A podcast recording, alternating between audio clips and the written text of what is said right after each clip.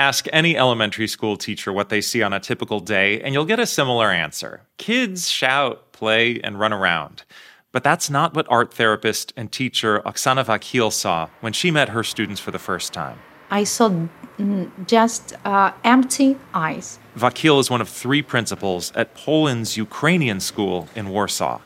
Nearly three months ago, when Russia attacked Ukraine, people began flooding into Poland. A group of Ukrainian educators used money from nonprofit organizations to open a school for refugees in just 24 days. When Vakil escaped the war, she planned to keep going west to Cyprus, where she has relatives. Then the founders of this school contacted her and her plans changed. They called me and told that they need help and they have got an idea to make Ukrainian school. And I have got. She thought she'd stay a month, and more than two months later, she is still in Warsaw helping traumatized kids come out of their shells. I teach uh, my English through creative movement all the time, through art. So I got used to move, to, to see the reflection of bodies and I did not see the reflection of body. They were just sitting, looking in one. And this is the first grade. When you see the first graders, whose nature is to move, to shake, and not to freeze, and you see that they are frozen, they have no emotions, and you try to do this material, that material, and you see no reaction. It's really scared. When the school had to decide which students to admit, they prioritized kids from the hardest hit parts of Ukraine. Mariupol, Bucha, Izum. They are among the most traumatized, and over time, Vakil has seen them rebound. And now when we come, it's noise. Wow, it's noise. They are shouting, they are fighting.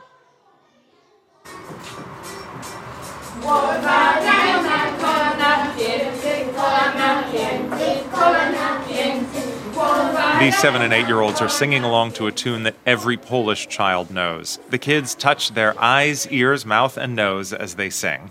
It's the Polish version of Head, Shoulders, Knees, and Toes. The children are just starting to learn the language. They've only been in the country a month or two.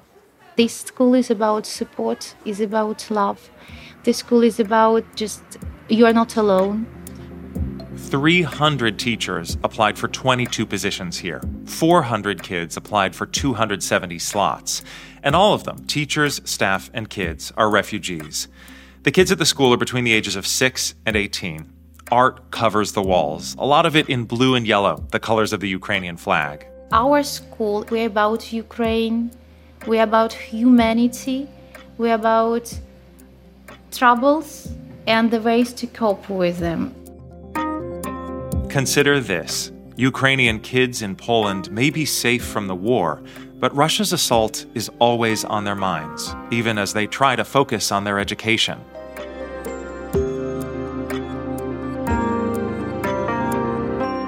From NPR, I'm Ari Shapiro in Poland. It's Thursday, May 19th.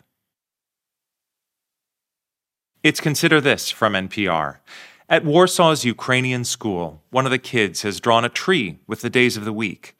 There are leaves and branches for Sunday, Monday, Tuesday, Wednesday, but Thursday, instead of a leaf or a branch, there's a missile, and it says the 24th of February. The missile is hitting the trunk of the tree, and the tree is bleeding because Thursday, February 24th, was the day Russia attacked Ukraine. It's a chilling reminder of what is unfolding just east of this school. Ukrainian refugees in Poland are trying hard to live normal lives, going to school, working online, even as many have left behind relatives who are still in the war zone. David Miliband is CEO of the International Rescue Committee, and I spoke with him about the global response to the Ukrainian refugee crisis. The Ukrainians are clear, just like many other refugee populations, they want to go home when it's safe. The trouble is, they don't know when it's going to be safe. That uncertainty looms over Diana Norchuk. She's 15, and she's been uprooted from everything she knows. As a Ukrainian refugee in Poland, Diana is surrounded every day by people speaking a foreign language. And so when she gets to this school each morning, it's a relief to feel a bit like she's back home. We have uh, just a little piece in Warsaw, uh, a little piece of Ukraine, because here is people from my native uh, city, from my native country that speak nat- my native uh, language. She tries not to think about the war, every time when I come into Instagram or Telegram, I see the news with uh, what's wrong in the uh, Lviv, what's wrong in the Kiev, Kharkiv, and it's broke my heart. So um, uh, I try to focus on the learning, studying. One thing that is on her mind? First of all, I must have prom at this time. Yes. You are determined to have a prom. Yes. Along with everything else she has to deal with, being a refugee means she might not get to have the prom she's always dreamed of. According to the UN, half the people who fled Ukraine are children. Poland has taken in more than a million Ukrainian kids. And they're not living in refugee camps, which is a good thing in many ways, but it means the kids are spread out all over the place. So providing education is more of a challenge. Many are still taking classes with their Ukrainian teachers online. Poland's Minister of Education says the country has absorbed more than 75,000 Ukrainian students into Polish schools. This is a Polish public school in Warsaw. It had a student body of 300. Then the war started, and the school added 100 Ukrainian kids. All the students here have special permission to use their phones for Google Translate. 14 year old Masha Zamoros sits down with us in a classroom where the walls are lined with homemade posters of Ukrainian flags, and the desks have been painted yellow and blue for Ukraine. На перервах зразу згадується про Україну. Дуже трудно. Sometimes, when I have break, I think about Ukraine. It's very hard. But then there is another lesson after that. That must be really difficult. Да, дуже. Бо ну, якби все було б нормально по суті. Yeah, it's hard because if everything were normal, it would just be different. But now, with the war in Ukraine, I have to think about my home. Is it still standing or did a bomb fly through it? It's like roulette. She came to Poland with her parents, but her 28 year old brother stayed behind. Що дома не працює, бо працювати там ну, нереально поки що. He's staying at home because he can't get any job now. And sometimes he goes to the shelter when there are sirens. When do you hope you will be able to see him again? I have no idea when I will see my brother because when the war started, my mom just took me. But she was not able to take him because he is an adult. So he just had to stay there. Men of military age aren't allowed to leave Ukraine, and so little kids struggle to understand why their father or their big brother isn't around.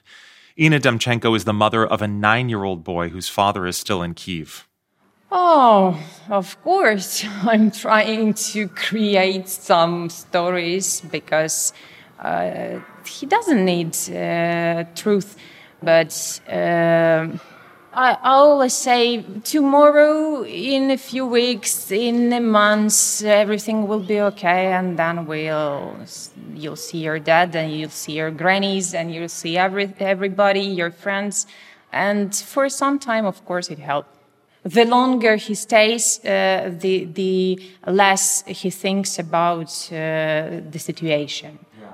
Is it helpful for him to talk to his dad, or does that just remind him of the distance and the separation? It depends because sometimes, of course, he he plays and he forgets about everything. He uh, contacts uh, con- contacts his father uh, and just uh, telling him about uh, his day. Uh, but in a few hours, when he goes to bed, of course, he remembers that um, a few months ago he stayed with him and slept with him and uh, spent time with him. I was here two months ago and saw how welcoming Polish people were. And I wondered before I came back this time whether people would have started to lose patience. No, they don't lose. I really, uh, I'm really surprised, but they don't. They really help even now. Even I think uh, uh, I, I don't know for how long it will uh, continue. Yeah, but but I'm impressed.